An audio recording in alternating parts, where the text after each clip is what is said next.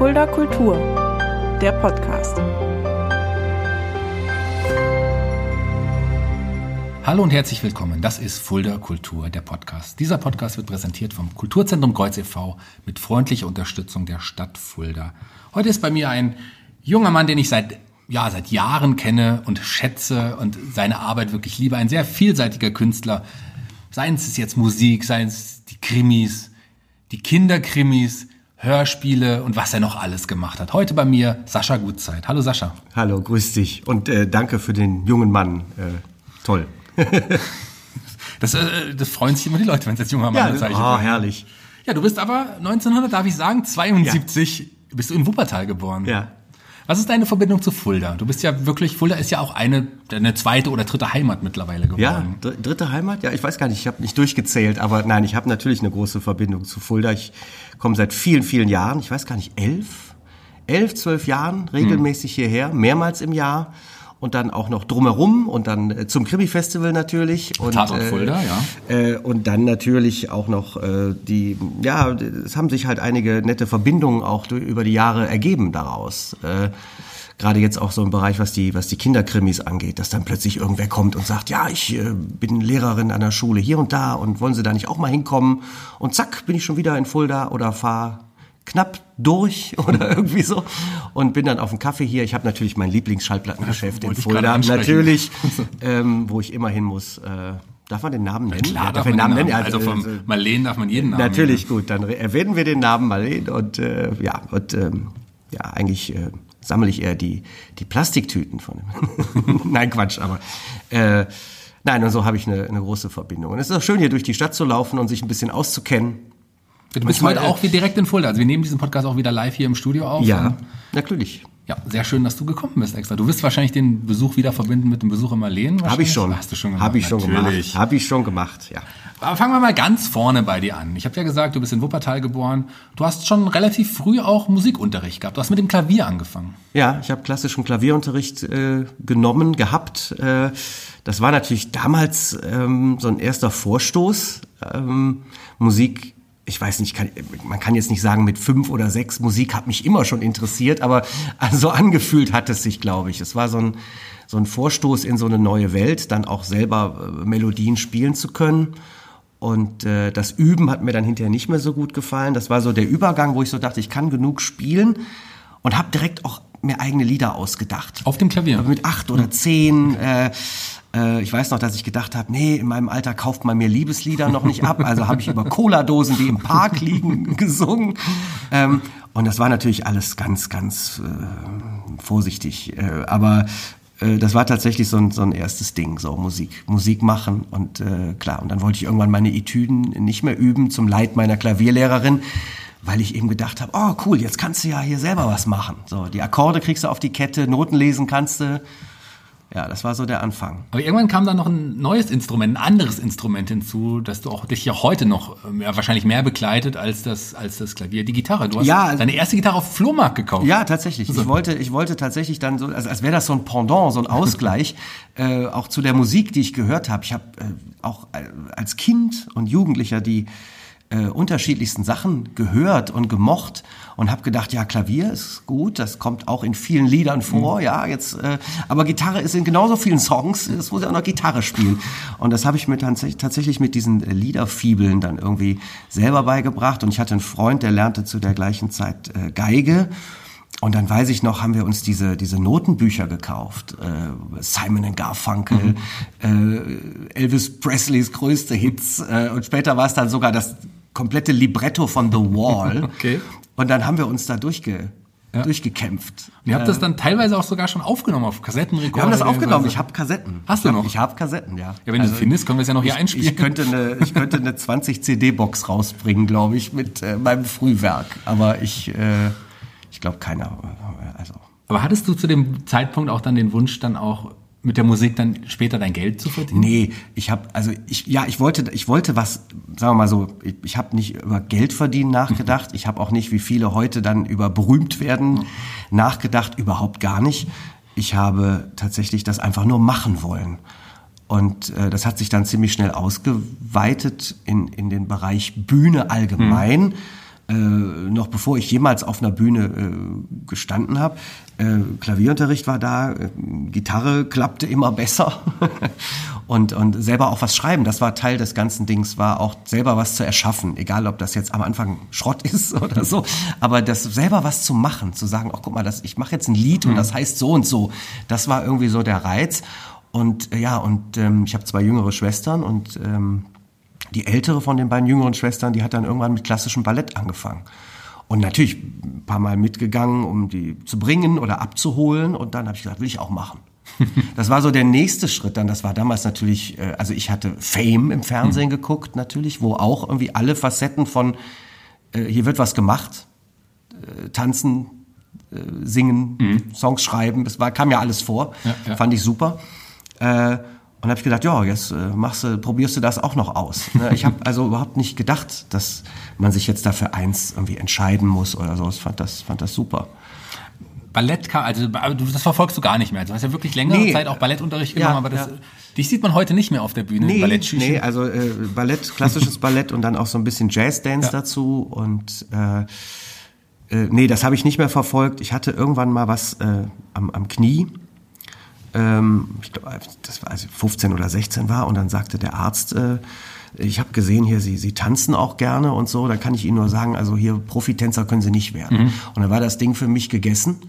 Äh, aber lustigerweise, viele, viele Jahre später, muss ich sagen, haben mir diese Sachen, die ich beim Ballett gelernt habe, die helfen mir heute noch. Das glaube ich Ob es jetzt fürs Warmmachen ist, ob es für bekloppte Tanzeinlagen ist, ähm, das hilft mir tatsächlich immer noch da würde ich jetzt nicht behaupten, ich tanze, aber äh, tatsächlich das mal gelernt zu haben, so ein bisschen damit umzugehen und Körperhaltung oder so, äh, das sind alles so kleine Mosaiksteinchen. Du hattest ja dann auch noch erste tatsächlich Auftritte als Tänzer bei einer Musicalproduktion. Ja, ja, das wurde, das wurde von der von der Ballettschule. Mhm. Also es fing an als Opernballettschule Wuppertal, die dann irgendwann wegrationalisiert wurde. Aber das war tatsächlich diese Ballettschule, wo auch Pina Bausch ihre mhm. Tänzer mhm. rekrutiert hat teilweise. Wir probten auch mhm. nebenan und, ähm, und die haben dann irgendwann gesagt, wir machen äh, mal eine eigene Produktion, damit es nicht nur bei den Übungen im Räumchen bleibt. Ähm, machen wir eine Produktion. Chorusline war, glaube ich, damals neu, zumindest beziehungsweise die Verfilmung war neu, also 81 oder so. Und dann haben wir dieses Stück uns ausgeguckt und dann ging das los. Und das waren tatsächlich so die ersten Auftritte auch öffentlich auf einer Bühne vor Publikum. Ja. Das Pina Bausch Tanztheater, du hast es gesagt, das äh, kommt ja aus Wuppertal. Ja. Pina Bausch, ja. ja wahrscheinlich die bekannteste Choreografin, Regisseurin des ja, modernen Tanztheaters. Zeit, ja. ja, auf jeden Fall, ja.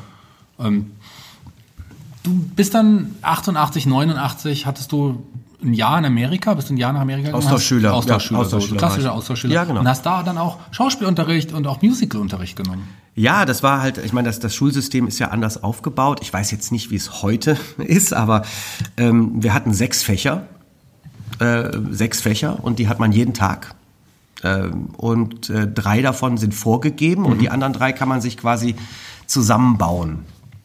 Und äh, ja, und eins davon war eben auch äh, Musical und Chor und Tanz und das kam dann alles zusammen und das lief halt auch auf so eine halbjährliche Produktion. Also am Ende des Schulhalbjahres mhm. lief das auf so einen Abend raus. Wie man so schön sagt, spielen wir den Eltern das mal vor, ja, wie das Weihnachtsstück oder so. Und das war schon dann eine große Aufgabe. Also da wurde von vornherein so ein bisschen gearbeitet, auch auf, auf Bühne hin. Mhm.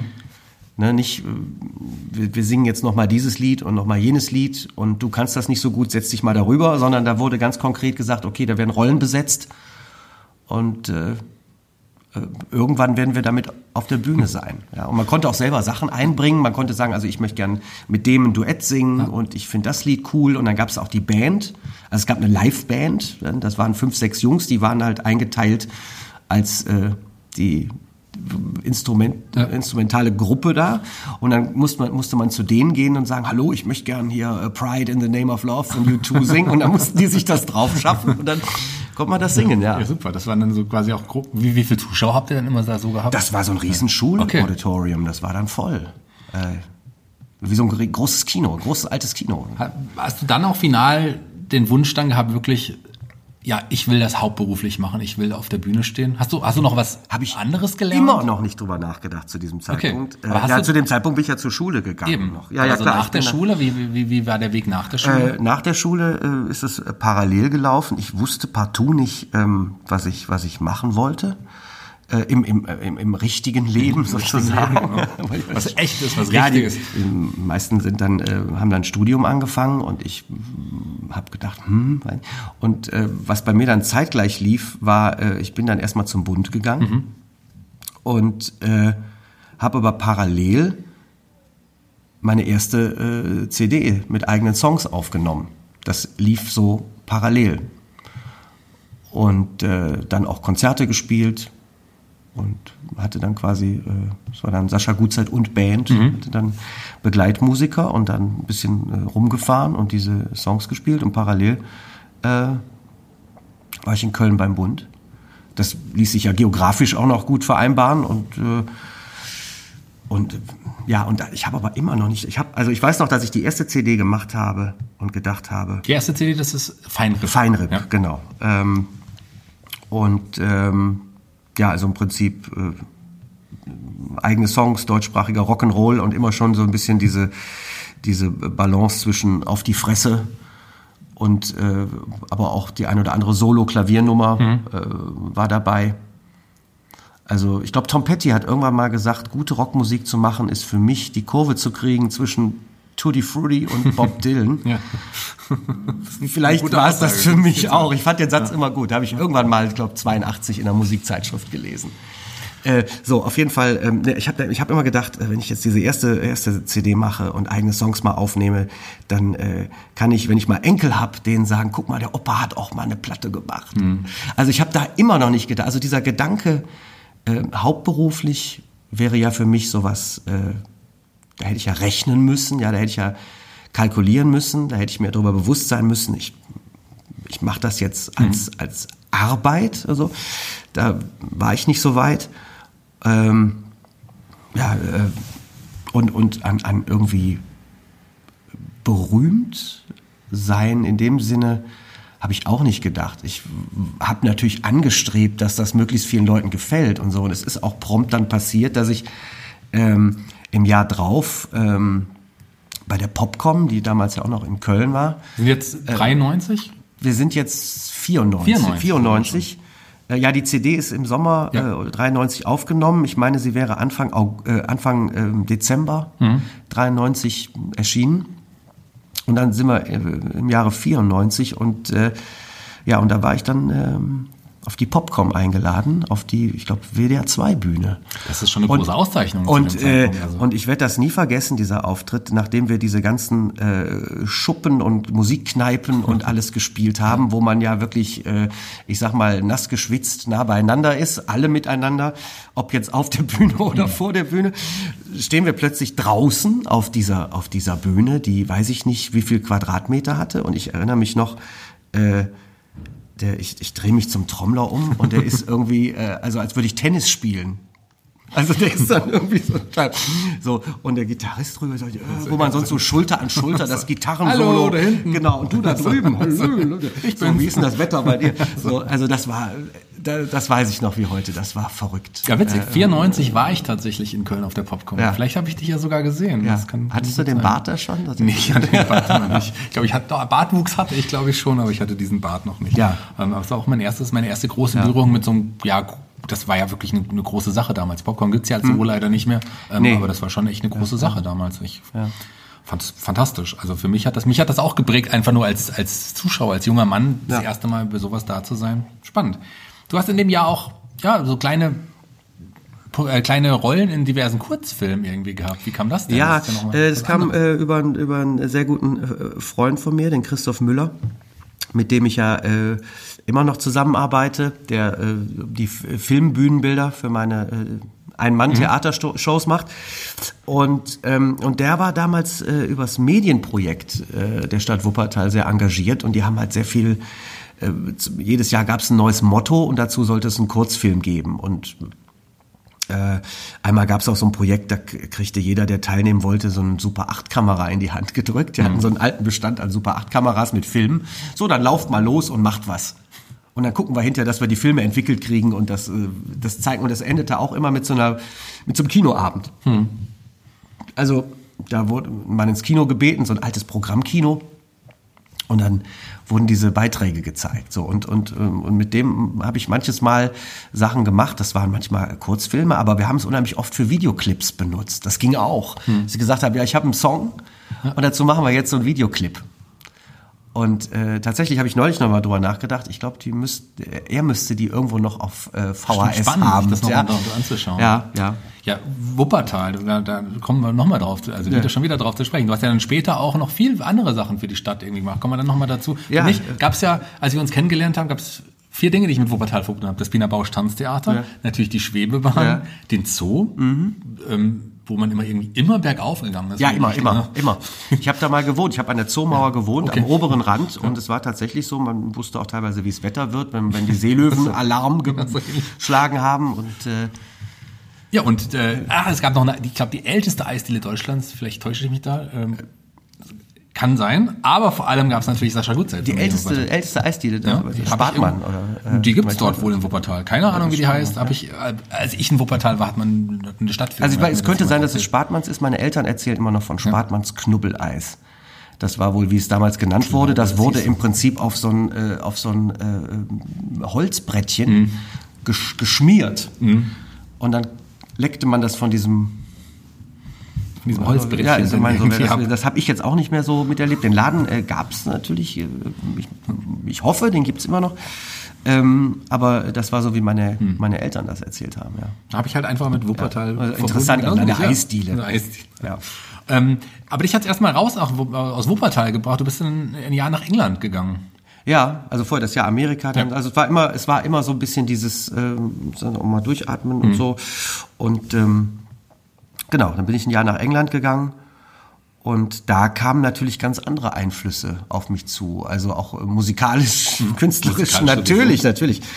Und das hat natürlich dann darin, äh, also das Resultat war natürlich dann, äh, äh, dass ich so ein bisschen glamrockig was gemacht habe, ähm, weil ich dachte, jetzt hast du dir diese ganzen Klamotten gekauft hier, jetzt muss die Musik auch dazu passen. Ja, und dann, äh, ja, und dann wurde es halt so ein bisschen äh, Motte Hupel, äh, Bowie, äh, frühe, frühe ne, Ziggy Stardust, Bowie und ähm, ja, was es sonst noch so alles äh, gab, also Plateau, silberne Plateaustiefel äh, und So bist du dann noch rumgelaufen. ich bin auch so rumgelaufen, gut. tatsächlich, ja. Ja, aber als ich damals Ballett gemacht habe, bin ich in der Schule auch so rumgelaufen. da hatte ich türkise Stiefeletten. Und dann äh, erzählten mir Jahre, Jahre später, wenn ich dann mal tatsächlich Leute aus meiner alten Stufe treffe oder so, die sagen, ich erinnere, du warst eine Zeit lang warst du für mich der Tänzer mit den türkisen Stiefeletten. Das war, ähm, ja. Nee, also da hatte ich eigentlich so keine Probleme mit. Außer, dass man natürlich jetzt Probleme mit dem Rücken hat, wenn man jahrelang mit diesen Stiefeln daher kommt. Ja, daher genau. kommt's dann. Äh, Neben diesen ganzen Songs oder auch neuen Songs, die du dann auch immer mehr geschrieben hast, hast du jetzt aber auch angefangen, ja, Geschichten, Kurzgeschichten zu schreiben. Ja, das ist immer schon so ein bisschen ähm, parallel gelaufen allerdings. Also ja, aber es war immer äh, äh, nur für mich so. Äh, ich habe immer äh, Geschichten geschrieben und teilweise waren meine Songs ja auch angelehnt, angelegt wie Geschichten, dass sie irgendwie was erzählen. Und da war halt der Kampf natürlich, man muss es so knapp wie möglich formulieren, ja, so lakonisch, so kurz gehalten wie möglich. Das muss ja eine Geschichte sein, muss dann zur Musik noch passen und keine 45 Strophen haben und so. Äh, ja, und dann habe ich halt parallel, wo das eben nicht ging, habe ich halt dann äh, äh, Kurzgeschichten äh, geschrieben. Hattest du da schon irgendwie auch eine Idee, wo es dahin gehen könnte? Ich meine, das Schreiben ähm, ist ja jetzt zu einem deiner größten Steckenpferde geworden. Ja, äh, das Schreiben ist so tatsächlich dazugekommen. Also das Schreiben, dass das Resultat ein Buch äh, wird oder im Buch ist. Ja, das ist tatsächlich recht spät dazugekommen.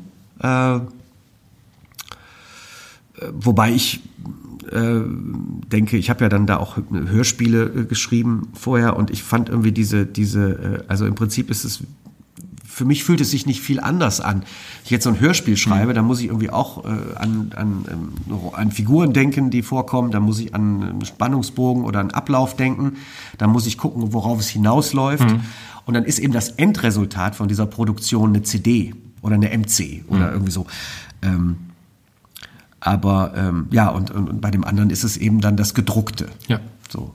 Aber war, hast du diese Kurz, also die Kurzgeschichten wirst du wahrscheinlich irgendwo noch haben, aber die hast du wahrscheinlich nie rausgebracht. Viele, nee, nee. Das waren jetzt aber auch alle möglichen Genres, oder hast du Alles Mögliche, Okay. also alles Mögliche. Es hat mich auch alles Mögliche. Also ich habe natürlich äh, klar diese diese klassischen Krimi- und Abenteuergeschichten habe ich als Kind natürlich verschlungen. Äh, fünf Freunde Hm. und äh, drei Fragezeichen äh, und die Bücher natürlich auch. Ähm, sogar TKKG. Sogar. Ähm, ja, weil es, äh, es, es gab halt die tollen äh, Pelikan äh, Pocket Ja. für, Ja. für eine Mark, glaube ich. Ja, Äh, und äh, die waren super praktisch. Waren sehr klein gedruckt, aber es war super praktisch. Nein, und auch Burg Schreckenstein habe ich geliebt und, und äh, alles Mögliche. Und das habe ich natürlich verschlungen. Aber es kamen natürlich später auch Gruselgeschichten dazu. Und ich habe auch schon viel früher, als man, glaube ich, durfte, Larry Brent und Macabros gehört.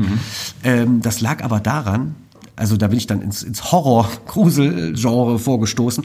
Das lag aber daran, dass eine Nachbarin ähm, von uns ähm, die Geschäftsführerin war von so einem Plattenladen. Und die hatten, vielleicht erinnerst du dich auch, diese Glasvitrinen an der Kasse mit den Schubfächern. Und dann konnte man halt, da lagen halt so die, äh, entweder die wertvollen Sachen drin oder das für Erwachsene. Ja, ja. Und dann lagen halt da immer diese, diese Hörspielkassetten drin, da war auch der Aufkleber drauf für Erwachsene. Ja, und dann bin ich nach der Schule oder was in den Laden gegangen, habe gesagt, hier, hab drauf gezeigt und dann hat sie das zur Kenntnis genommen, hat die Schublade aufgemacht und hat sich hat das quasi dann mit ihrem auch noch mit ihrem Rabatt ja, Okay. gekauft und mir dann äh, nach Feierabend zu Hause vorbeigebracht. Und so bin ich sehr früh äh, in den Genuss schon von von Horrorgeschichten und Grusel auch gekommen und äh, das fand ich auch. toll. Ich habe auch zig, ah, ich habe auch Filmprojekte. Ähm, wo ich, wo ich dachte, da könnte man mal einen Film machen, habe ich so ein Drehbuch geschrieben, das liegt alles so irgendwie in der Schublade, habe ich noch mit Schreibmaschine äh, getippt und so. Äh, Aber lass uns noch mal kurz zu den Hörspielen, nochmal zurück Ja, bei den Hörspielen bleiben. Ich habe auf ähnliche Art und Weise übrigens meine äh, Tonstudio Braun John Sinclair Hörspiele Ja, damals okay, gekauft. ja, die waren ja. ja. auch nicht unbedingt für die, für die jungen Leute. nee, da war auch noch dieser riesen, dieser Absatz aus dem Jugendschutzgesetz, war ja irgendwie noch drin, statt der Sprecherliste. Das war schon auch eine andere Zeit. Aber du hast es gerade angesprochen, du warst ein großer Hörspielfan auch. Ja, ja. Und bist du ja auch immer noch und bist ja auch immer noch in dem Genre auch aktiv. Aber 97 war es jetzt etwa, müsste es gewesen sein. Da hast du mit anderen Leuten zusammen das ähm, ja immer noch bekannte Vollplayback-Theater gegründet. Wie Ja. kam es dazu? Ähm, das war eine Sache, die, ähm, die ist eigentlich, es sollte, es sollte für drei Aufführungen sein. Ich kann mich da nur wiederholen, das sagt Knut wahrscheinlich auch immer noch. Äh, es sollte für drei Aufführungen sein. Ähm, es gab damals den Wuppertaler Theatersommer. Ich glaube zum ersten Mal, den gab es dann ein paar Mal. Und das, äh, die Idee war eben, dass im, im Sommer äh, das Schauspielhaus und andere öffentliche Spielstätten ähm, waren geschlossen, die hatten Sommerpause, dass in der Zeit aber trotzdem was passiert. Und so gab es diesen Theatersommer für, für freischaffende Künstler und Ensembles und so weiter. Und dann gab es äh, immer diese Idee, äh, der, der Knut hatte die damals, Knut Heimann, der hat gesagt, äh, ich höre in meiner Garage beim Werkeln immer drei Fragezeichen und ich kann die auswendig. Und ähm, da müsste man doch eigentlich mal was mitmachen. Und dann ist das, glaube ich, irgendwie wieder eingeschlafen. Und ich glaube, dann gab es noch einen Theatersommer. Ich hoffe, ich erinnere mich da richtig. Und dann ist das Ganze wieder erweckt worden. Und dann, so, wir machen das jetzt mal. Und ähm, ja, und dann äh, rief er mich an. Und, äh, und dann äh, gab es noch den, den Nikolaus, Nikolaus Hartmann, mit dem ich später ja auch äh, tatsächlich einen, einen Hörspielverlag hatte. Ähm, der ähm, war ziemlich gut im Bereich Fotografie und Film. Und der sollte, der war dann auch involviert mit, mit, seiner, mit seinem Filmprojektor. Ähm, Gab es dann damals tatsächlich, der sollte dann das bebildern. Okay. sozusagen. Und ähm, ja, und es war tatsächlich für diesen einen Theatersommer. Wir hatten drei Aufführungen. Ich glaube, bei der, ich weiß es, ähm, ich weiß gar nicht, wie, der, wie gut das äh, angelaufen ist. Ich weiß nur, dass dann irgendwann die Anfrage, ich glaube, von der Uni Bochum kam, ob wir das da nicht vielleicht auch mal machen könnten. Und ich glaube, da haben wir das dann gemacht und da waren acht Leute. Ähm, und, und irgendwie ist es von da dann weitergegangen. Der ist ja auch bis heute Äh, immer noch mehr gewachsen. bis heute, gell? ja, also natürlich. Du bist irgendwann Äh, ausgestiegen, aber ja. das Vollplayback-Theater gibt es ja immer noch. Genau. Mit neuer Besetzung, andere Leute noch dazugekommen. Genau. Knut ist immer noch da? Ja. Knut ist immer noch Teil des Vollplayback-Theaters. Ähm, die sind auch gern gesehene Gäste bei uns in Fulda. Sie kommen, haben Ja, lange bei uns im Kreuz gespielt, später auch in der Orangerie zum Beispiel. Ja. Freue mich auch. Ich, die, auch da ist die aktuelle Tour leider auch äh, ja, unterbrochen worden von Klar. Corona. Da Hat Corona auch den Strich durch die Rechnung gemacht. Du hast dann mal an der Anfangszeit immer die Rolle des Bob Andrews auch vor Genau, gehabt. Wie, ja. war, war das dein Lieblingsdrei Fragezeichen? Äh, ich, ich weiß gar nicht, wie das gekommen ist. Ähm, ähm, äh, auf jeden Fall, äh, Knut hatte, glaube ich, für sich gar nicht vorgesehen, dass er irgendwas spielt. Ja. Er wollte halt das halt quasi Regie führen und das auf die Beine stellen, produzieren sozusagen. Und ähm, ja, durch, durch eine frühe Besetzung des Peter, äh, die dann ähm, abgesprungen ist und nicht möglich war, hat, äh, hat er das notgedrungen gemacht. Und so war er dann der Peter. Und äh, wie, wie das jetzt gekommen ist, warum ich ausgerechnet der Bob war, und so, das weiß ich ehrlich gesagt gar nicht mehr. Vielleicht, weil ich immer so gerne, äh, ja genau, auch äh, sage, Ja, ja. beziehungsweise dazu dann äh, Ja. den Mund bewege. Ja, ähm, das weiß ich jetzt gar nicht mehr. Mein Gott, ist aber auch lange her. schon ewig her, Ja, ja. aber es war eine super, super schöne Zeit. Ich erinnere mich an diese Anfangszeit, wo wir so viel rumprobiert haben und so viel so viel ähm, Pannen hatten, die die schön und charmant waren und äh, äh, und damals war es ja dann nicht so, dass man irgendwie den Beamer mit dem Bild irgendwie, man konnte das ja nicht synchronisieren, sondern es war tatsächlich auf, auf, auf Einsatz musste der Nikolaus hinter der Bühne diesen Super 8 Projektor starten. Okay. Wenn das mal nicht ging und ich glaube irgendwo sonntags haben wir mal gespielt, da brannte ihm die letzte Birne durch und solche Sachen sind passiert und dann ähm, und das war und ich werde nie vergessen die schauerlichste Aufführung, die wir hatten. Ich weiß jetzt nicht mehr genau das Datum, das müsste man dann nachgucken. Da waren wir in Stuttgart im, im Longhorn und es ist irgendwie alles schief gegangen. Also es ist irgendwie auch äh, nee, es ist irgendwie auch der das ähm, das Band ist gesprungen. Okay. Und am Anfang fanden wir das noch witzig und dachten, hä, wenn jetzt, hä, wenn jetzt die Szene kommt, dann schnell umstellen auf, dann machen wir das jetzt und so. Und das hörte irgendwie nicht auf und dann hatten wir, äh, dann gab's Tonhänger und andere technische Pannen und es war eine total kaputte Vorstellung. Und hinterher, weiß ich noch, sind wir dann ähm, in den Tourbus gestiegen und am Tag später lese ich in der Zeitung, dass am Tag vorher Horst Frank gestorben ist. Ne? Und da habe ich gedacht, guck mal, Eine ob das, Sprecherlegende. so ob, die der, Hörer, ob das zusammenhängt, äh, ja, für mich einer der größten deutschen Schauspieler nicht- überhaupt. Schauspieler Also natürlich auch. unabhängig vom Hörspiel, Schau- ja, also unfassbar. Markante Stimme. einfach. Ja, und äh, dann habe ich gedacht, oh, ob das jetzt zusammenhängt, ja, dass mal kurz mit äh, Hm. Horst Franks äh, Ableben, äh, dass es uns da die Show war, ob das so, ne, so die, wie, wie, weiß ich auch nicht, wie sagt man das, die, äh, die Sterne äh, haben sich mal kurz verknotet im Universum. Ich habe keine Ahnung. So. Nach mehreren Deutschlandtouren, ich glaube drei Deutschlandtourneen mit dem Vollberg Theater, kamen dann aber irgendwann auch wirklich die drei richtigen, in Anführungsstrichen, drei Fragezeichen dein Leben. Und das kam zu der, und da bin ich das erste Mal auf dich aufmerksam geworden, die äh, kam zur drei Fragezeichen Sonderfolge, die Rocky Beach, Rocky Beach Radioshow, die Ja, du auch ja. produziert hast. Wie kam es dazu und was ist Oh, das da- genau? Vielleicht- Also da ich kannst, weiß, äh, du es redest ist- nicht immer so gern drüber. Ja, ja, ja, ja, ja. Nein, also, da, ich sag mal so, da wäre viel möglich gewesen. Nein, also es ist so, dass ähm, es ging darum, dass wir ja im Prinzip, wenn wir so ein Hörspiel äh, gemacht hatten, so ein Abend oder ein Hörspiel zu einer abendfüllenden Show gemacht haben, dann hatten wir irgendwie nie eine Zugabe. So, und dann gab's halt, das war natürlich die Idee, was Musikalisches zu machen, als jetzt eine Szene zu spielen ja. als Zugabe. So. Und dann gibt's ja nur diese beiden äh, drei Fragezeichen Songs, die auf den Originalmusiken, alte Versionen und neue Versionen erschienen waren. Die hatten wir mal ausprobiert. Also so dieses Fragen, Fragen und so, das hat aber irgendwie nicht so funktioniert. Und dann hatte ich einfach die Idee, ähm, ich mache einfach so einen Song und dann können wir den alle singen als Vollplayback-Theater über Vollplayback-Theater und wie wir mit drei Fragezeichen unterwegs sind. Und so das habe ich gemacht und das war auch ganz lustig, das hat auch funktioniert. Das war für die Leute dann am Schluss nochmal was Neues und was Persönliches so ein bisschen. Ja, und dann, dann äh, kam eben der Vorschlag von, von, äh, von äh, BMG damals, ähm, Europa, ähm, ähm, ja, man könnte doch da, gibt's da noch mehr Lieder? Ich habe gesagt, ja, ich, äh, ich, ich habe immer so Phasen, wo ich dann so eine Sache ganz äh, stringent verfolge. Das war dann eben diese Phase. Das heißt, ich hatte zwei Wochen später 15 Songs äh, und äh, habe gesagt, ja, es gibt da noch mehr Songs. Ähm, und äh, ja, ähm, können wir da nicht was machen? So und dann war es meine Idee, das vielleicht auch in so ein kleines Hörspiel einzubetten. Dann habe ich dieses Hörspiel drumherum geschrieben, wo die drei Fragezeichen eben da ihre Zentrale ausmisten, auf alte Erinnerungsstücke stoßen und so die Songs dann irgendwie, die Songs laufen parallel im Radio. Und, so. und ähm, ja, und dann hieß es aber, ähm, ja, nee, hier 14, 15 Songs interessieren uns nicht, das soll mehr so eine Maxi oder so eine EP werden. Ich, okay.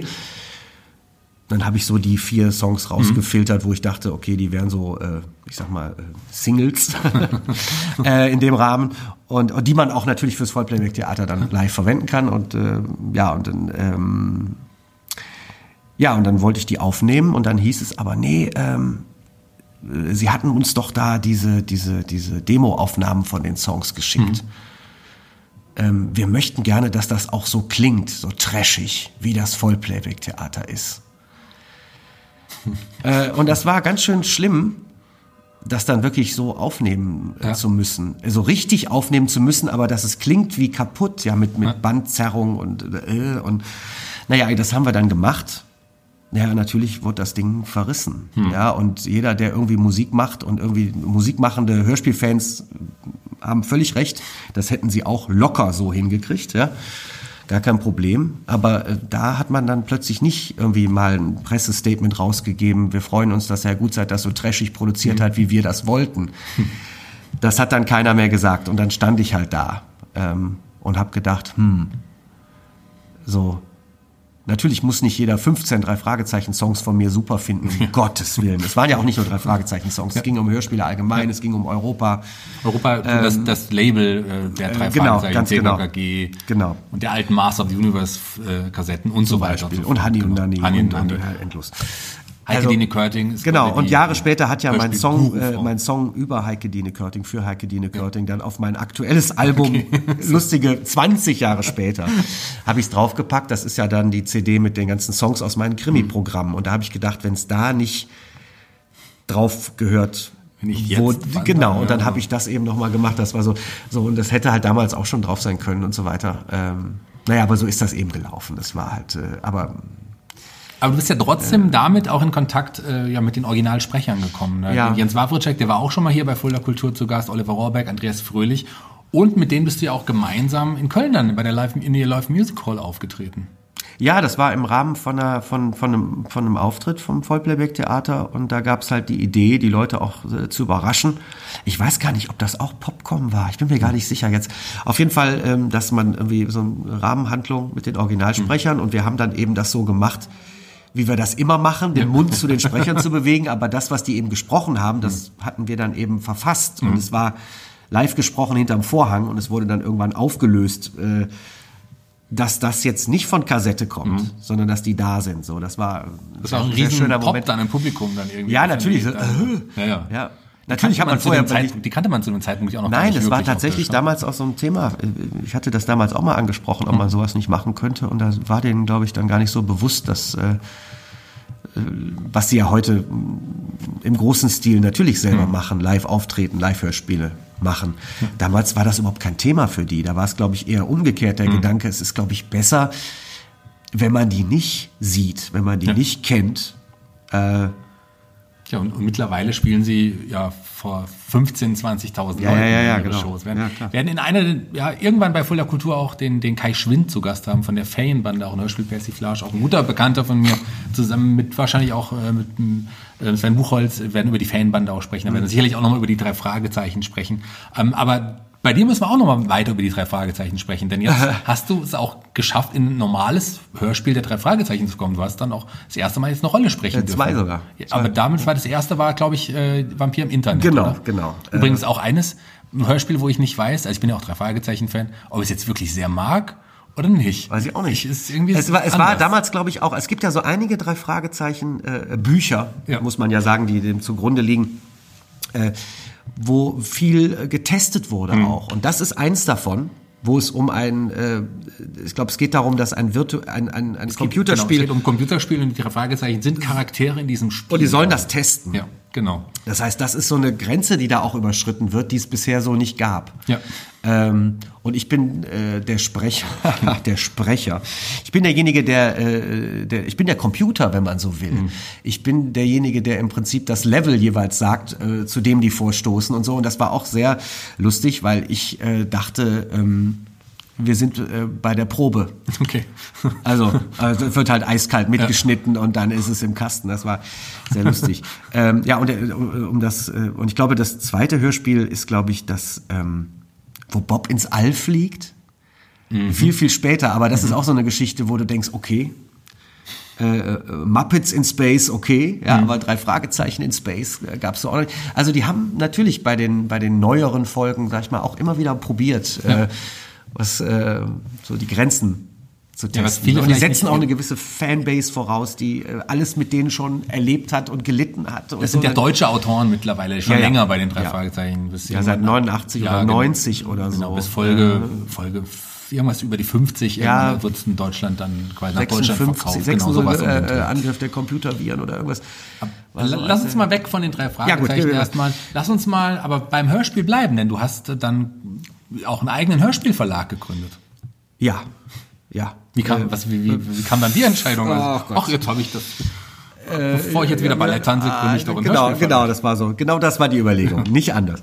Äh, oh Gott, ähm, das ist hat sich so hat sich so ergeben. Ich, ich, ich erinnere mich dran, ähm, dass ich äh, den äh, Nikolaus Hartmann, also der der Mann mit der äh, Kamera, äh, damals beim Vollplayback, da ich habe erst noch, dass ich den angerufen habe und gesagt habe, hör mal, ich habe hier was geschrieben, vielleicht könnten wir da ein Hörspiel draus machen. Und ähm, ja, und äh, im, im Vergleich zu mir äh, ist der äh, Nikolaus dann derjenige, der sofort sagt, okay, äh, da müssen wir jetzt eine Firmierung finden. naja, und dann ähm, noch ein Hörspiel gemacht und noch ein Hörspiel gemacht und Spaß dran gehabt und dann einfach gesagt, ja, dann äh, wir haben jetzt einen Hörspielverlag, ne? So. Und natürlich auch noch äh, Kassette gemacht damals. Ähm, das war sehr, sehr lustig. Ja, wir sind Anfang 2000. Das war so ziemlich, ja, 99, Ja. 2000, ja. da gab es noch Kassetten. Heutzutage gibt es auch nur noch die drei Fragezeichen. Ja, damals war das mit den Korsetten auch nicht mehr so populär, Okay. aber uns hat es großen Spaß gemacht, glaub natürlich ich, das glaub ich. Format auch zu machen. Was habt ihr da für, für eine Art von Hörspielen? das waren im? Prinzip Gruselhörspiele. Ähm, und äh, auch nicht allzu ernst gemeinte äh, Gruselhörspiele. Ähm, natürlich so ein bisschen in dieser äh, Tradition, äh, wie, wie die H.G. Francis äh, Gruselhörspiele bei Europa waren, äh, beziehungsweise es, es waren in sich abgeschlossene Geschichten ohne einen festen Helden, andere Kontinente, ähm, andere äh, Monster jedes Mal oder, oder Mutationen oder äh, Insekten oder äh, wie das so ist. Wie das so ist. Bin halt auch ein großer Fan von, von diesen ganzen äh, Filmen. ähm, Ja, ich auch. Von, von Tarantula angefangen, natürlich äh, ähm, bis hin zu äh, Angriff, weiß ich gar nicht, der Riesenameisen mit Joan Collins. Äh, da gibt's schon herrliche Sachen. Herrliche richtig, Sachen. Richtig, ne? richtig Und, gute, äh, tolle Filme, ja, die ja. auch immer noch Spaß machen, auch heutzutage noch. Ja. Ähm, ich ich habe, die gibt's, kann, diese Hörspiele kann man auch immer noch hören. In den Die kann man immer, die kann man immer noch hören, ja, die kann man immer noch hören oder kann wieder hören. Ja. Äh, und dann gab's noch eine äh, ne ne Abenteuer Fantasy Jugendbuchreihe von Kai Meier, die wir zum Teil vertont haben. Sieben Siegel meinst du? Sieben Siegel, genau, sieben Siegel. Du hast auch in der Zeit ja mit Größen der Hörspielszene, aber auch mit wirklich bekannten Stimmen wie Lutz McKenzie, Mhm. äh, ein ganz bekannter Sprecher oder auch so bekannten Synchronsprechern wie Thomas Dannenberg, den, den oder Andreas von der Meden zum Beispiel. Utz Richter, Genau. war ich auch immer ein Riesenfan von.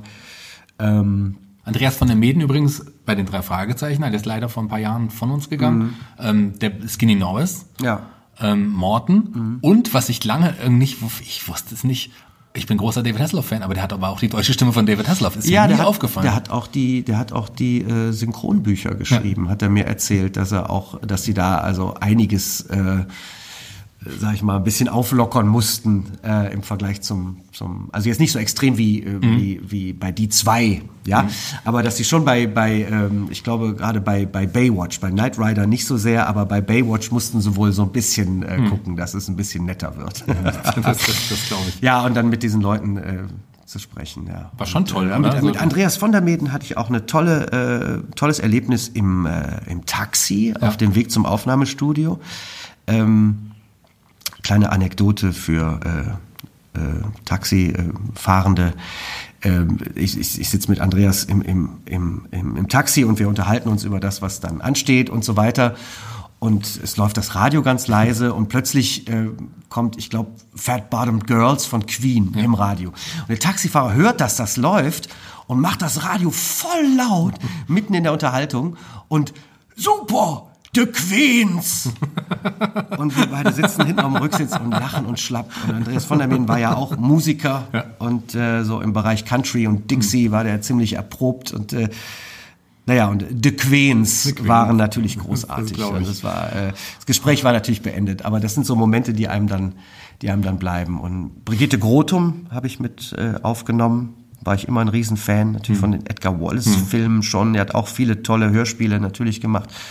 Äh, Drei Damen vom Grill hat sie gespielt und, und so weiter. Also Mit der ähm, tollen äh, Bri- Brigitte Mira, ja, so die, Nee, ja, genau, die, Ja, ja, an, an die der war- Seite von genau, Brigitte Mira und genau. Günter Fitzmann hat da Ja, mitgespielt. genau. Da war so eine, diese Berliner. als Kind, das habe ich als Kind geliebt, Ja. aber ich kann mich auch nicht mehr so richtig erinnern. Ja, Äh, ja und, und äh, jetzt vor, vor, ähm, vor ein paar Jahren ja erst habe ich ja ein äh, Kommissar Engelmann äh, Bühnenstück gemacht. Also das, das Thema Hörspiel begleitet mich auch immer noch, wenn ich jetzt keine Hörspiele so gesehen mache. Aber ich habe ja einen, einen Weihnachtsfall ähm, mit, mit äh, Kommissar Engelmann, äh, meinem aktuellen Krimi-Bühnenkommissar und Buchfigur. Und ähm, da habe ich den, der Weihnachtsfall macht Klaus Wilke den Erzähler.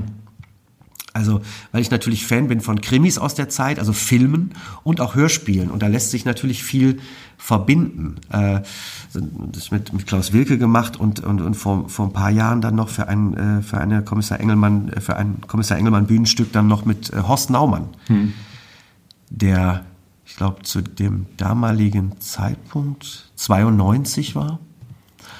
Und ich habe dann äh, gedacht, da geht's halt um Klinik und Arzt, ja. Und ich kenne niemanden, der so oft Ärzte gespielt hat wie Horst Naumann. Ob es jetzt Schwarzwaldklinik ist oder Traumschiff natürlich, 28 Jahre lang der Bordarzt vom Traumschiff.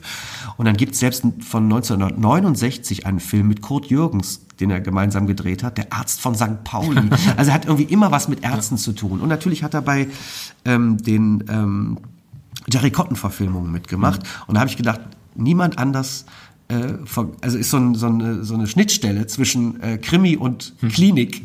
Und da habe ich ich muss den fragen, einfach, ob er den Erzähler macht. Weil ich habe ja, wenn ich alle Rollen spiele, immer diese Umziehpausen. Der Erzähler muss es weitertragen. Ich, ich muss ihn einfach fragen. Und dann habe ich mit seiner Frau telefoniert, die, die ähm, ihn managt und, äh, und habe gesagt, ich, ich schicke ihm mal das Skript rüber und das ist so ein bisschen so eine Hommage und da ist irgendwie alles Mögliche drin und vielleicht, ich habe auch Zitate eingebaut. Also, und äh, ja, und dann ähm, rief er zurück und sagte irgendwie, das ist der intelligenteste Unsinn, den ich je gelesen habe, Herr Gutzeit. Ich mache das mit großer Freude.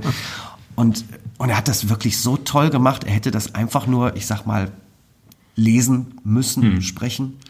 Aber er hat sich so reingekniet mit, mit dem, was er gemacht hat. Es war so toll. schön, ja. Und äh, ja, und solche, solche Erlebnisse sind einfach toll. Und natürlich, dass meine Figur ja äh, inspiriert ist von dem Schauspieler Heinz Engelmann, der damals in den ganzen Stahlnetzfilmen ja fast immer den Kommissar äh, gespielt hat. Also ich, ich spiele nicht den Heinz Engelmann, den Schauspieler, den verkörper ich nicht, aber es ist durchaus die Inspiration liegt da bei diesen 60er Jahre Schwarz-Weiß äh, Krimis. So.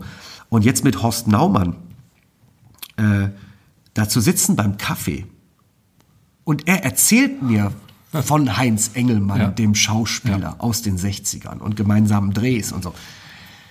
Also da hat man dann schon Kirmes im das Kopf. kann ich mir Ja, vorstellen. ja, ja, Das kann ich mir vorstellen. Wann äh, hattest du die Idee zu Kommissar Engelmann? Wann, wann war das etwa? Also das war 2009 Hm. tatsächlich und da gab es, ich glaube 2009 und da äh, war die ursprüngliche Idee einfach ein Theaterstück zu machen in Schwarz-Weiß Hm. Ähm, mit einem Kommissar namens Engelmann. Ein Theaterstück in Schwarz-Weiß? Theaterstück in Schwarz-Weiß. Okay. Also Bühnenbild.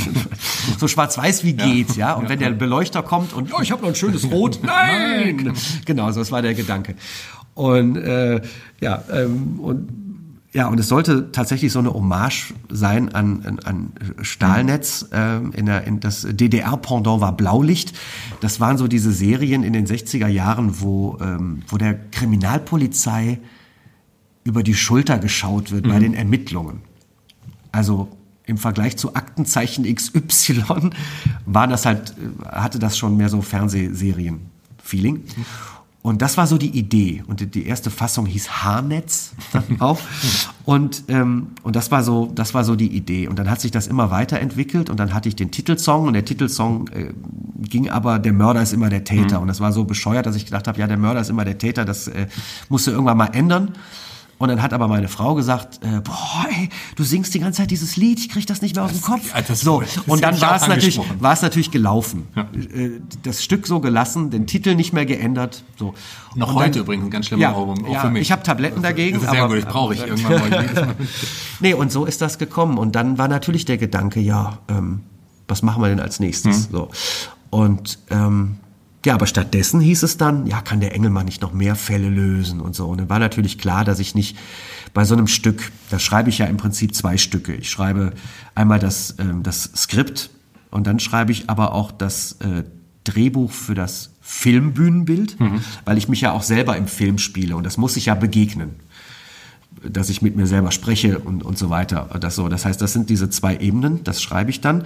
So, und dann kommen die Songs noch dazu, dann mache ich aber auch bei den Playbacks für die Songs, äh, spiele ich auch alles selber. Und das ist natürlich ein Heidenaufwand. So, und dann zu sagen, okay, das macht man mal eben so von der Stange, äh, das geht natürlich nicht. Und da kam die Idee, okay, ein paar Engelmann-Sachen könnte man ja mal als Kurzgeschichte machen, als Kurzkrimi. Ja, und so kamen immer mehr Kurzkrimis dazu und dann wurde der Engelmann plötzlich auch Buchfigur. Und dann gab es immer mal wieder so ein Engelmann-Stück. Dann gab es wieder Kurzkrimis und dann gab es immer mehr Songs natürlich entsprechend. Jetzt gibt es auch die CD mit den Songs. Und äh, das ist so ein, so ein Kosmos geworden. Das Engelmann-Universum wurde immer größer. Engelmann-Universum. Das wurde immer größer. Ja, genau. Ähm, das ist ja auch eines meiner, also ich liebe ja den Kommissar Engelmann auch. Ich habe dich jetzt auch schon so oft auch, wie viel, wie viele verschiedene Programme gibt es denn mit dem Engelmann? Ähm, naja, so im Jahr ein bis zwei neue Hm. kommen dazu. Ja. Also, Gibt ja auch das Weihnachtsprogramm. und das Weihnachtsprogramm, Ja. da möchte ich auch mal Teil 2 dann machen und so. Also das muss man dann alles schauen. Im Moment ist natürlich alles relativ ungewiss, aber ähm. Irgendwann geht's ja auf jeden Fall weiter. Wir Ja. sind jetzt auch extrem gesprungen. Wir müssen auch so ein bisschen ein paar Sachen, ähm, vielleicht nur ein paar Stichpunkte dazu oder ein paar Ja. Sachen überspringen, auch weil du wirklich so viel gemacht hast. Das ist unglaublich. Ich habe noch nie so eine vielseitige Biografie mir angeschaut, was du alles getan hast. Du hast Musik, weitere Hörspiele noch weiter geproduziert und weiter auch, ähm, auch gesprochen. Die Hörspiele und die Engelmann-Sachen haben aber auch immer Musik mit sich gebracht, deswegen hat mir das auch gar nicht so gefehlt. Also jetzt im Moment, was mir in den letzten Jahren natürlich gefehlt hat, waren äh, reine Konzerte zu spielen. Es ist ja auch nicht mal alles lustig was ich mache, so, aber äh, dadurch, dass der Engelmann so äh, Gas gegeben hat oder auch eben meine meine Kinderkrimis auch, äh, die auch wo auch bei den Live-Darbietungen immer Musik ist. Ja. Deswegen musste ich nie auf äh, Lieder schreiben oder Lieder singen verzichten. Das war so der Trost. Ne? Das ist Klar, aber die Musik hat ja trotzdem immer noch, also du hast ja trotzdem weiterhin auch Konzerte immer nebenher auch noch gespielt und dann auch mit Bab, ich glaube 2004 und irgendwas später auch nochmal mit Wolfgang Niedecken alleine auch nochmal. Wir haben ein Duett aufgenommen. Ja. Genau, das stand immer so im Raum. Wir können ja mal was zusammen aufnehmen und äh, genau. Und dann habe ich eine deutsche Version von einem Dylan-Song gemacht für ein Album.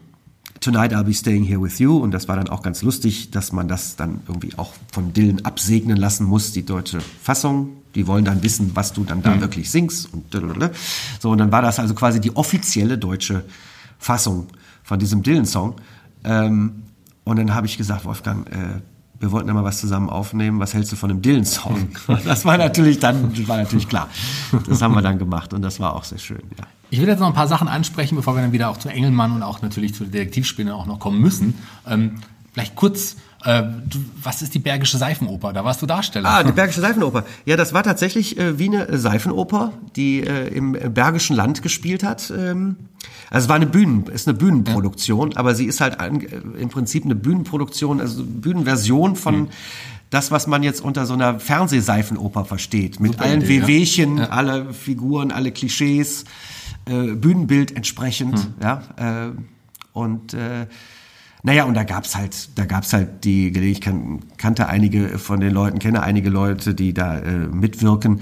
Und das sind natürlich feste Rollen, wie, hm. wie bei der Lindenstraße oder so, aber genau wie bei der Lindenstraße auch oder anderen ähm, Seifenopern äh, äh, gibt's halt immer mal wieder auch den einen oder anderen, der nur für eine Episode oder zwei Episoden hm. dabei ist. Ja, und ich war, glaube ich, so ein äh, äh, italienischer Casanova. Das passt ja.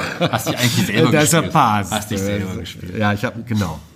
Ähm, was ist die Sascha Gutzeit Show? Das war eine Radioshow. Es war eine Radio Radiosendung, ähm, auch auch ein äh, Spaß durch Zufall. Ähm, es äh, war, eine, ich muss sagen, es war eine Bürgerfunkgeschichte, mhm.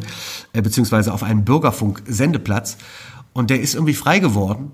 Und da ich öfter mal dann da auch in solchen Sendungen zu Gast war, hieß es dann plötzlich immer, da ist so ein Sendeplatz frei geworden. Da hast du hm. nicht Lust, irgendwie so diese 52, 53 Minuten, die man dann da hat, abzüglich Werbung äh, zu füllen. Einmal im Monat. Hm. Ich dachte, ja, ist gut. Und dann habe ich direkt so ein richtiges Jingle gemacht und dann gab es immer Gäste und dann gab es Musik und Moderation und auch so kleine Comedy, äh, Comedy-Sachen, die ich produziert hatte dafür, die dann auch so fortsetzungsmäßig äh, reingeschnitten wurden. Äh, und das konnte ich einfach irgendwann nicht mehr, äh, zeitlich nicht mehr äh, bewältigen. Aber ich habe es, glaube ich, da tatsächlich das eine Jahr mhm. lang gemacht. Also zwölf, zwölf Sendungen. Das war, war schön. Lass uns auch gleich in Wuppertal bleiben, äh, denn da sind die nächsten Punkte, die ich ansprechen wollte. Du hast ja den offiziellen Song zum 125. Geburtstag des Wuppertaler Zoos äh, ja. beigetragen. Ja, ja. Wie sind die auf dich zugekommen, haben gesagt, ja. Das hat sich äh, daraus ergeben. Ich habe ähm, irgendwann ein ähm, Musical äh, geschrieben über Wuppertal, mhm. äh, so, sozusagen eine musikalische Stadtrundfahrt und habe dann bei einer anderen Kleinkunstveranstaltung einen Stimmimitator, den Roland Geiger, kennengelernt und habe dann gesagt, hör mal, was hältst du denn davon, wenn äh, ich, ich dieses ganze Ding schreibe und die Songs und so weiter und, und das sind aber Prominente, die durch die Stadt fahren sozusagen. Und so hat sich diese Geschichte dann entwickelt und dann haben wir halt dieses äh, ne, dieses Musical aufgeführt mhm. und das brachte natürlich dann so Sachen mit sich, wie zum Beispiel äh, in der Zeit, wo wir damit auf der Bühne waren in der Stadt, äh, nahte dann dieser Zoogeburtstag und das bot sich so an. Mhm. Ja, also das, äh, ich weiß jetzt nicht mehr genau, wie das gelaufen ist, aber es ist tatsächlich so gekommen, dass sich das dann irgendwie anbot. Ja, dann kriegen die auch ihren Song, so, zack. Ja. Und äh, das hat mir Spaß gemacht. Einige Leute haben das äh, kritisiert damals so, dass ich äh, so äh, dienstleistermäßig, hm. aber ich meine, es war, es hat mir Spaß gemacht zu der Zeit. Eben. Äh, Gehört ja auch dazu. Also ich meine, man muss ja auch Geld verdienen. So. Also ich meine, ich habe diesen Song ähm, leider nicht gefunden. Ich hoffe, den findet man noch irgendwo. Den ich, ich mir gerne mal Guck mal, ob ich noch eine Maxi für ja, dich habe. Eine, eine gute alte Maxi-CD weiter im Schnelldurchlauf. Wuppertal, das Musical. Was ist das? Ah, ja, das ist eine Musik, das hast du doch jetzt schon gefragt. Das ist eine musikalische Stadtrundfahrt. Okay. Äh, wie gesagt, und es ist eine äh, CD, äh, gibt's äh, den Soundtrack und, äh, und ein, ein Bühnenstück dann. Mhm. Wobei das auch, glaube ich, erstmal, ich weiß gar nicht, ob das geplant war, dass das auch auf die Bühne kommt. Äh, ist es dann aber gekommen. Also, ja, ähm, Nächster Punkt. Was machst du zwischendurch? Löschst du das? Ich lösche alles, was ich okay, habe. Okay. So Stichpunkte, die muss ich dann immer raus. Jetzt ähm, kommen wir aber auch wieder zu den Krimis. Du hast jetzt dann, wir sind 2009, du hast gesagt, 2009 war Engelmann, auf ging es mit Engelmann los? Da ging es mit Engelmann, 2011 war in Gießen auf dem äh, Krimi-Festival die Premiere von Der Mörder ist immer der Täter, genau. Aber es gab zwischendrin, hast du auch schon beim Krimi-Festival Tatort Eifel ähm, auch, äh, warst du aktiv? Ja, und äh, ein, zwei andere Krimi-Festivals hm. auch, genau. Das, äh, ja, also die Reihenfolge von allem. Ne? Die, das ist schwierig. Die entschwindet noch. mir. Also wenn, also, ich habe es vor mir stehen und selbst für mich ist es ganz schön viel. Sie, ich könnte mir das nicht alles merken. Ich weiß ja, gerade Also das Thema Krimi ist dann irgendwie, ähm, das war, weil es ist ja vor, vor äh, der Mörder ist immer der Täter, vor dem Krimi-Stück ist ja tatsächlich noch Monster of Rock gewesen. Das wäre der nächste das, Punkt gewesen, den äh, ich ansprechen wollte. Das Stück hat sich einfach vorgedrängelt, hm. wie das manchmal so ist. Also es war tatsächlich seit 2009 oder so, war diese Idee für dieses mhm. Schwarz-Weiß-Bühnenstück Alte Krimis in der Schublade. Und plötzlich äh, drängelte sich, äh, drängelte sich dieses, dieses Grusel Stück hm. vor. Das ist einfach so passiert. Ich weiß noch genau, wie es war. Ich lag mit Grippe im Bett und habe einen Film geguckt mit Boris Karloff. Der hat ja, glaube ich, die letzten drei oder vier Filme, die er gedreht hat, waren so in so Mexiko-Produktionen. Und dieser Film ist auch erst posthum erschien, so eine Billigproduktion. Er spielt so einen Wissenschaftler, der mit seiner Tochter in so einem Vulkan Gesteinsproben nimmt. Und dann kommen die alle, bringen die die alle wieder mit aus dem Vulkan raus und dann kommen die in so ein Terrarium, diese Steine. Ja. Und einer dieser Steine entwickelt intelligentes Leben und wächst. Ja, und du siehst schon, was, du siehst es schon kommen. Ja, du siehst es kommen. Und, äh, und ich lieg da so mit Grippe auf dem Sofa, guck mir das an und denk mir, boah, und wenn die jetzt noch singen würden. Und, äh, und dann hatte ich, hatte ich, ein paar Tage später hatte ich drei, vier Songs fertig. äh, und die Story ist natürlich ganz anders, aber es ist dadurch gekommen, weiß ich noch. Und dann habe ich, hab ich den Christoph angerufen, Filmemacher Christoph, und sage, Christoph, äh, hör mal, wir hatten ja über dieses Krimi-Stück gesprochen. Äh, ich glaube, wir machen jetzt erstmal so ein Horrorstück. Ähm, ich bin da schon relativ weit mit. Und so ist dieses Monster of Rock dann, eine CD- und Bühnenproduktion, dann ähm, ja so da reingegrätscht. Manchmal passiert das halt. Ist auch schön. Das glaube ich Wenn das gerne. einfach so kommt. Ja, und klar, dann ist eben genau. 2011 dann äh, der Mörder ist immer der Täter, wie es im Endeffekt dann hieß, äh, auf die Bühne gekommen. Und damit ging diese ganze Engelmann-Geschichte los. Ähm, und natürlich auch, äh, wie soll ich sagen, Ballungsgebiet Krimi. Ja, gerade dann auch beim, beim, beim Krimi-Festival in Gießen, der, Ja. der Uwe Lischper, der hat ja dann auch das Tatort Fulda quasi entwickelt und hat es Ja. nach Fulda gebracht und hat uns dann, glaube ich, im zweiten, dritten Jahr für uns vom Kreuz dazugeholt. Du bist ja auch schon immer dann auch in Fulda quasi mit Der hat dabei. mich in Gießen angesprochen, äh, würdest du auch mal nach Fulda fahren? Und da habe ich gesagt, ist das weit? Nein, Quatsch. äh, Da hast du noch in Wuppertal gewohnt zu dem Zeitpunkt. äh, so gerade noch, Als wir ja. uns kennengelernt haben, hast, hast, hast du noch in Wuppertal ja, gewohnt. Du bist dann danach erst gerade noch, weggezogen, ja. genau, ja. Mittlerweile wohnst du ja sogar in der Nähe von Gießen. Ja, ich, äh, ich äh, sag das ganz gerne, ja. Hm. Wahlmittelhesse. Ja, vielleicht kommst du ja, wenn wir uns in drei Jahren widersprechen, sagst du vielleicht, ja, ich wohne jetzt in Fulda. Auf jeden Fall sage ich jetzt nicht mehr, ist das weit? Ja, das sagst du nicht mehr. Nein, sag ich Das nicht ist mehr. Obwohl von Gießen ist es immer noch weit, gefühlt. Ach ja.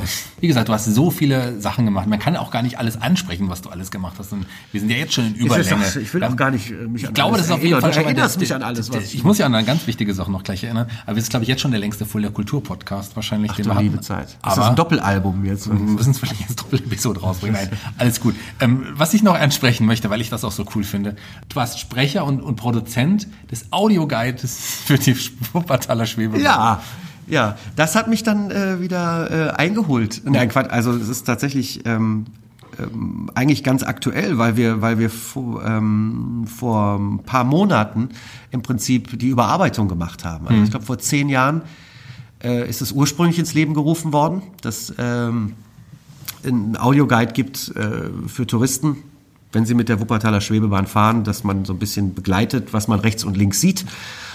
Und ähm, da habe ich im Prinzip die, den, die Produktion und den Schnitt übernommen und ähm, die Sabine Paas, ähm, tolle Sprecherin, hat den äh, Audioguide gesprochen. Ich habe den, ich, ich spreche die englische Version. Äh, hatte im Prinzip dann diese Doppelfunktion, ja, also einmal das, das Deutsche produzieren und dann das Englische auch noch sprechen. Und ja, und das war jetzt, äh, ist jetzt rund zehn Jahre her oder neun Jahre. Wir haben versucht, das zu rekonstruieren. Auf jeden Fall gab es jetzt natürlich aufgrund, es verändern sich ja immer Dinge in allen Städten, dass man sagt, so nach acht, neun, zehn Jahren, da müssen wir jetzt mal so ein paar Sachen auffrischen. Und dann haben wir das just, ähm, ja, äh, während des Lockdowns, so schön, also so um, kurz vor Ostern oder so, haben wir dann tatsächlich so äh, 2.0 Ach, produziert. Mal. Ja, ja, Wusste, ja. wusste ich gar nicht. Ja, ja, witzig, genau. witzig. Ja. Ja. So kann es gehen. Ja. Das ist lustig. Ich habe sogar mal Navi besprochen äh, für ähm, einen Kollege, der hat in Bonn bei so einer Firma gearbeitet. Ich wusste gar nicht genau, was er macht. Auf jeden Fall hat er mich irgendwann angesprochen. Hör mal, äh, wir, wir, wir produzieren gerade so ein, so ein Navi, Auto-Navi, also als das relativ neu war für den amerikanischen Markt. Und wir hätten dich gerne als Sprecher. Und dann habe ich Navi gesprochen und das ist natürlich total bekloppt, weil du, äh, weil du kannst ja keine ganzen Sätze sprechen. Du nimmst ja Sachen auf, die in Versatzstücken immer wieder verwendet werden. Ja, und du kannst niemals einen Satz irgendwie sprechen, der dann irgendwie auch endet. Sondern es ist irgendwie so, äh, nach 30 Metern, 40 Metern. Wie lange hat das das gedauert? so, es war, Wie lange hat das es- insgesamt gedauert, die Aufnahme? ich weiß es gar nicht mehr genau, aber ich weiß noch, dass es irgendwie, es geht so gegen wieder jede Natur, einen Satz zu sagen oder überhaupt eine Phrase zu sagen. Äh, links abbiegen. weil, diese, äh, weil dieses links abbiegen muss irgendwie am Ende vom Satz stehen ja. können oder auch in der Mitte vom Satz. Das wird ja dann hinterher zusammengebaut von diesem System. Ja. Das, äh, verrückt, ja. Also Navis sprechen das ist ganz anders als Hörspiel Das kann sprechen. ich mir vorstellen. Vielleicht sollte man mal so ein Na Navi-Horror-Hörspiel machen. das, das wäre witzig. Das ist eine witzige Idee. Stellen Sie Ihr Hörspiel selber zusammen oder du Das Monster, links abbiegen. Eine Sache habe ich übrigens, wollte ich gerne noch ansprechen, habe ich vergessen. Machen wir jetzt noch. Ein paar Jahre zurück. Ähm, du hast auch einen Song mit Hennis Bender aufgenommen, der ja auch ein gern gesehener Gast hier in Fulda ist. Kannst du dich daran noch erinnern? Schaust mich Welchen Fragen. jetzt? Welchen? Sagst du mehr. Ja, er spielt auf, äh, er spielt auf äh, einer CD von mir Bass auf jeden Fall bei zwei Songs. An diesen ähm, Äh, Rock'n'Roll, wie ist das denn? ich vermisse dich vermiss Rock'n'Roll, dich genau. Da Rock'n'Roll, gibt es genau. eine Bandversion auf einem früheren Album und dann habe ich diesen Song nochmal für eine CD, die so ein bisschen, äh, ja nicht Best-of, aber so eine CD, wo ich, da habe ich viel Solo gespielt Hm. oder im Duo und da habe ich gedacht, also immer nur mit diesen Band-CDs, es- mach mal so eine äh, Zusammenstellung, wo man abgespeckte Versionen von Songs aufnimmt. Jetzt nicht unplugged unbedingt, aber äh, darf man gar nicht sagen, ne? aber äh, ausgestöpselt. Äh, so, aber abgespeckt. So, und da, äh, genau, dann haben wir diesen Song nochmal aufgenommen. Genau. Aber jetzt lass uns noch mal zu einem großen Punkt kommen, den wir ja relativ ausgelassen haben, außer dass wir es am Anfang mal kurz angesprochen haben. Ähm, irgendwann kamst du noch auf die Idee, ach, ich schreibe jetzt Kinderkrimis.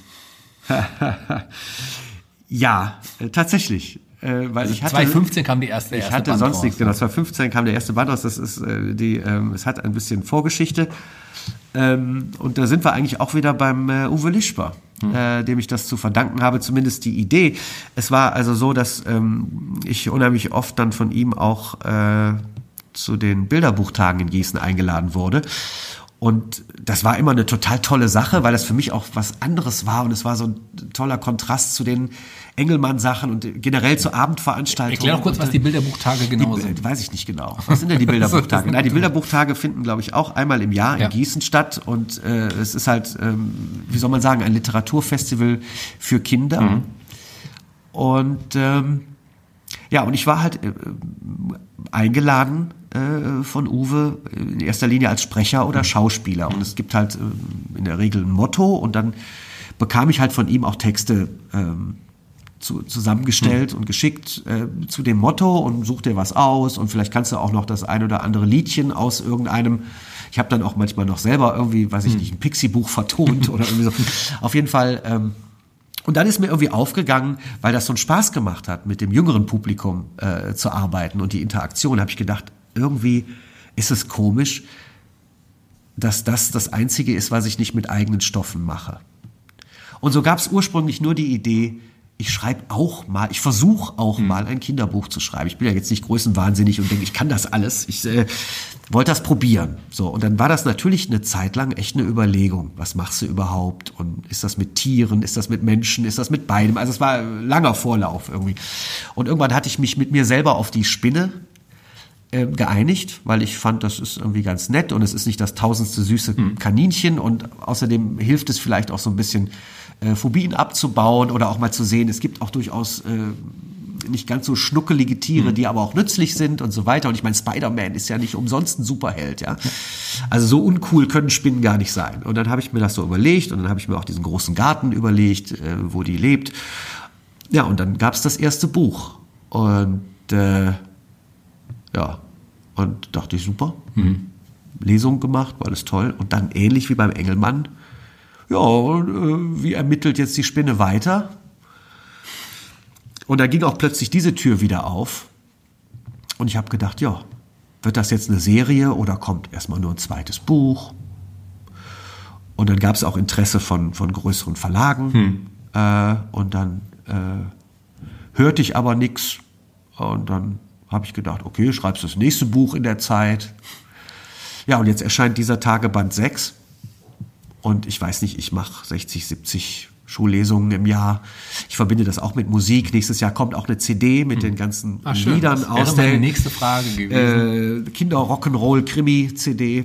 Äh, das hat sich so ergeben. Und ich glaube, das Tolle daran an der Detektivspinne Luise ist für mich, dass es so nicht geplant war, dass es keinen Masterplan gab, dass es nicht so ein kein Schachzug war. Hm. Irgendwie so von wegen, jetzt bedienen wir das auch mal für Kinder und jetzt wendest du das auch mal an für Kinder und das kommt bestimmt super an und irgendwie so. Ich wusste es nicht. Ich habe auch die Lieder einfach so geschrieben, ganz normale Gutzeit-Songs, ja, sag ich mal. Ich habe mich jetzt nicht hingesetzt und gesagt, Hm. okay, was, wie schreibt man jetzt ein Kinderlied und nicht zu viel Akkorde und äh, brave Melodien oder so.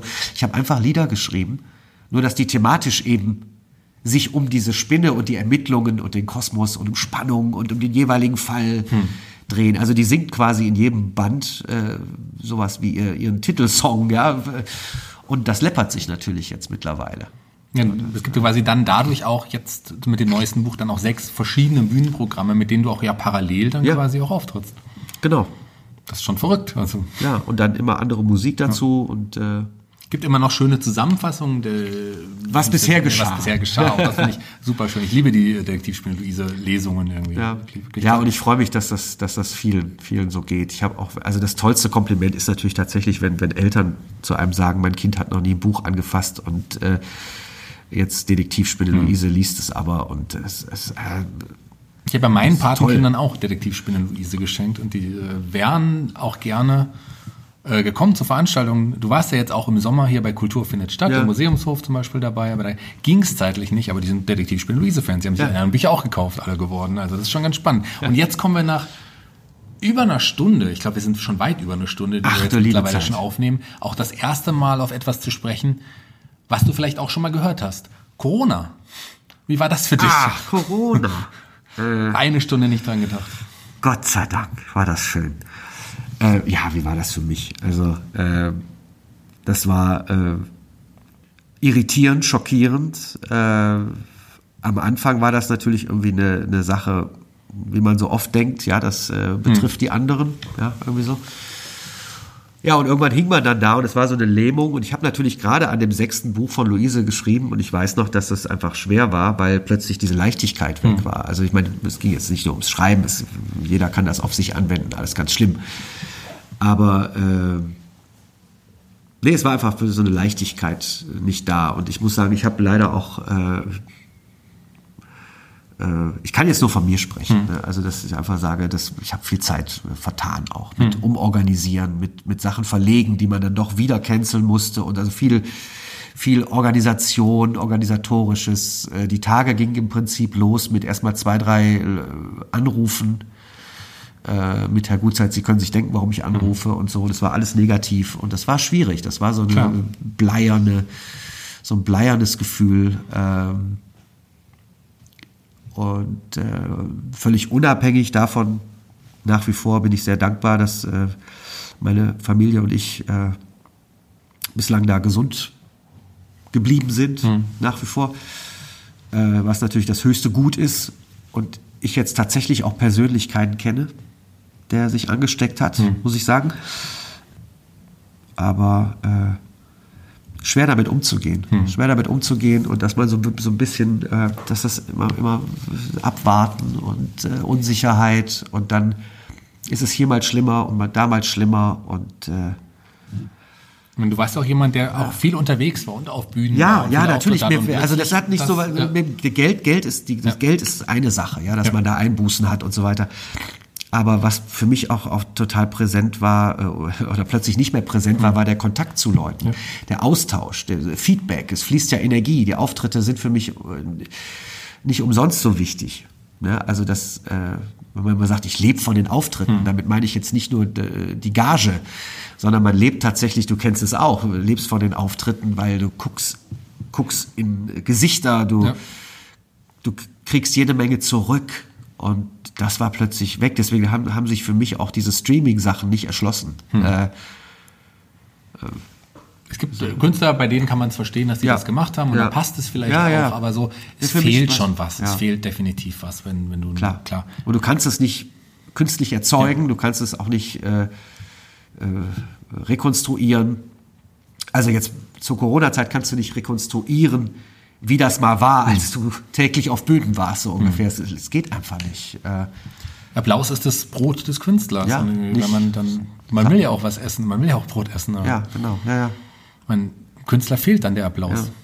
Ja, und das, ich muss auch sagen, das Unterwegssein. Das ist ja auch so ein, so ein, so ein äh, Zustand, sag ich mal. Ähm, das Reisen an sich nicht nur schnell von A nach B kommen, sondern dieses Unterwegssein. Hm. Das, äh, ja, diese wunderschöne Panoramatapete, die da so an einem vorbeigeschoben wird, die ist ja auch, also für mich zumindest, auch immer so eine Inspiration gewesen. Ja, Ja, das das merkte, dass so ein ähm, Knoten aufgeht und jetzt in den letzten Monaten war ja wieder ein bisschen was möglich und prompt war ich dann auch wieder unterwegs, hatte das Glück, dass ich auch Termine nachholen durfte und dann äh, saß ich im Hotel und dann merkte ich sofort, wie sich wieder was tat. Ja, und da kann man zu Hause an die Wand starren. Äh, das ist auch nicht. Und wir nehmen den Podcast am 27. Oktober 2020 auf.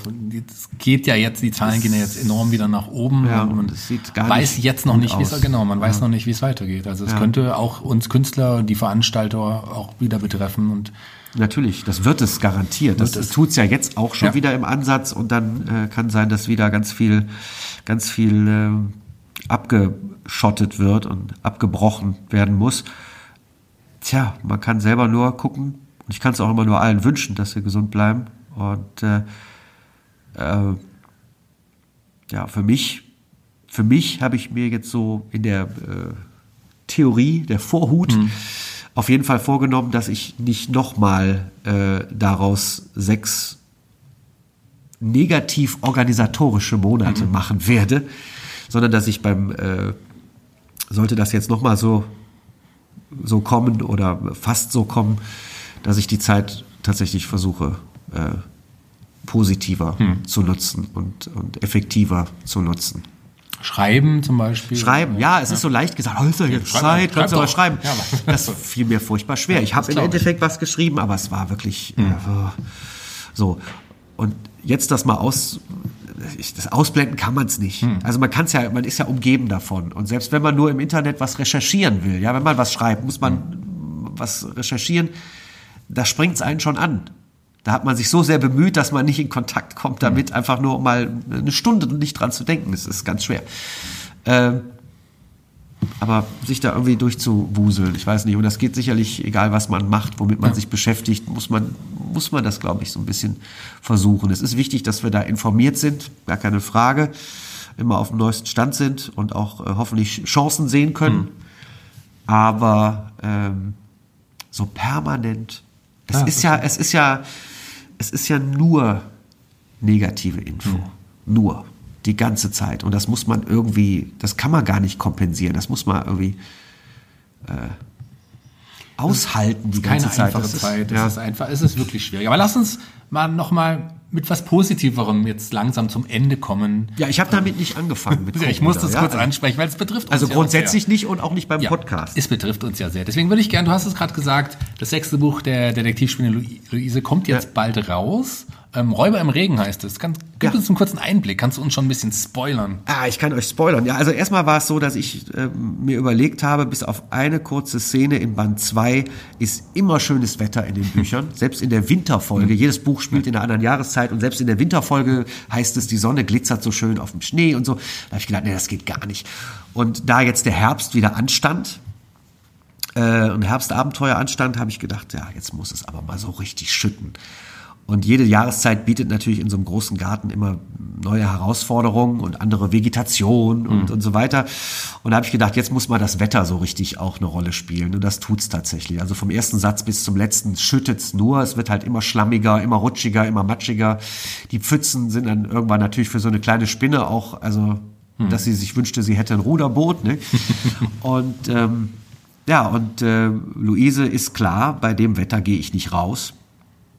Und plötzlich klopft's aber an die Gartenhaustür, da wo sie ihr Netz oben links in der Ecke unter der Decke gesponnen hat und wohnt. Da klopft's plötzlich an die Gartenhaustür und es äh, klingt halt äh, dringend. Ja? Und so seilt sie sich ab und guckt nach, wer draußen ist. Ja, und äh, staunt da nicht schlecht. Und äh, ja, es äh, befindet sich ein Tier vor der Tür, was behauptet, äh, jemand wäre im Garten unterwegs und hätte auf es getreten. Ne? Also ein Tret Treter sozusagen, kein Täter, ein Treter. Ein Treter. Äh, Treter. Und äh, ja, und Luises Neugierde ist natürlich trotz des Wetters geweckt. Und sie, äh, Wer mehr wissen möchte, kauft sich den neuesten Band Du, du, du, du, du, Der Räuber im Regen. Oder ähm, geht mal zu einer Show, wenn es wieder möglich ist, Ja. oder wenn es wieder die, die Show geben wird. Wenn ihr es noch nicht getan habt, ihr solltet wirklich hingehen. Unglaublich toll und unterhaltsam. Jeder, jeder Auftritt von Sascha Hochzeit ist wirklich toll und unterhaltsam. Auch diese heute, der jetzt langsam zu Ende geht. Ja. Lieber Sascha, jeder Gast, der hier bei Fulda Kultur, dem Podcast, zu Gast ist, darf sich einen Song für unsere Spotify-Playliste aussuchen. Und ich weiß, Musik bedeutet dir nahezu mehr als alles andere. Ähm, Ja. Abgesehen von deiner Familie, die wir noch gar nicht erwähnt haben. Ja, bei denen spielt Musik auch eine große Okay. Rolle. Ja, ja, wir machen die ganze Zeit äh, Musik und bei uns stehen diverse Instrumente rum und äh, das gehört einfach dazu. Hören und auch selber machen, natürlich, klar. Ja, welcher Song soll es bei dir sein? Welchen Äh, Song hast du dir ich, ausgesucht? Ich äh, hätte mir den Song ausgesucht, den ich mir auch wünschen würde, dass er auf meiner Beerdigung gespielt wird. Äh, allein deshalb, weil ich einfach die Leute auch ein bisschen ärgern möchte. Okay. Äh, und das wäre von Genesis äh, Supper's Ready. Okay, sehr, das Ja. ist sehr, sehr guter, guter Wahl. Auch für die Beerdigung übrigens. Ich habe mir für meine Beerdigung One Step Beyond von Madness ausgesucht. Aber das ist nicht so lang, ne? Nee, das ist nicht so lang. Deswegen Aber One schnell Step gehen. Beyond Es ist muss schnell natürlich, gehen. ja. Es muss, eben Es muss schnell gehen. Es muss schnell gehen. ähm, ja, vielen Dank, dass du da warst, lieber Sascha. Ich Das danke dir, Shaggy. Das war unglaublich unterhaltsame 90 Minuten. Ich weiß nicht, wie viel Ich glaube es ja nicht. Spielfilmlänge. Spielfilmlänge, so muss es sein. Ähm, Sascha Gutzeit hier bei Fulda Kultur, dem Podcast. Und natürlich auch du darfst dich abschließend von unseren Hörern verabschieden. Ich sage schon mal Danke. Ich sage bis zum nächsten Mal. Die letzten Worte gehören dir. Oh, ich sage auch danke, lieber Shaggy. Ich danke, danke, dass ich dabei sein durfte und äh, danke fürs äh, Zuhören und draufklicken. Und ich hoffe, es war nicht äh, ganz so langweilig. Und äh, bis irgendwann mal irgendwo und ganz viel Spaß noch mit äh, Shaggys weiteren äh, Podcasts. Dankeschön. Macht es gut.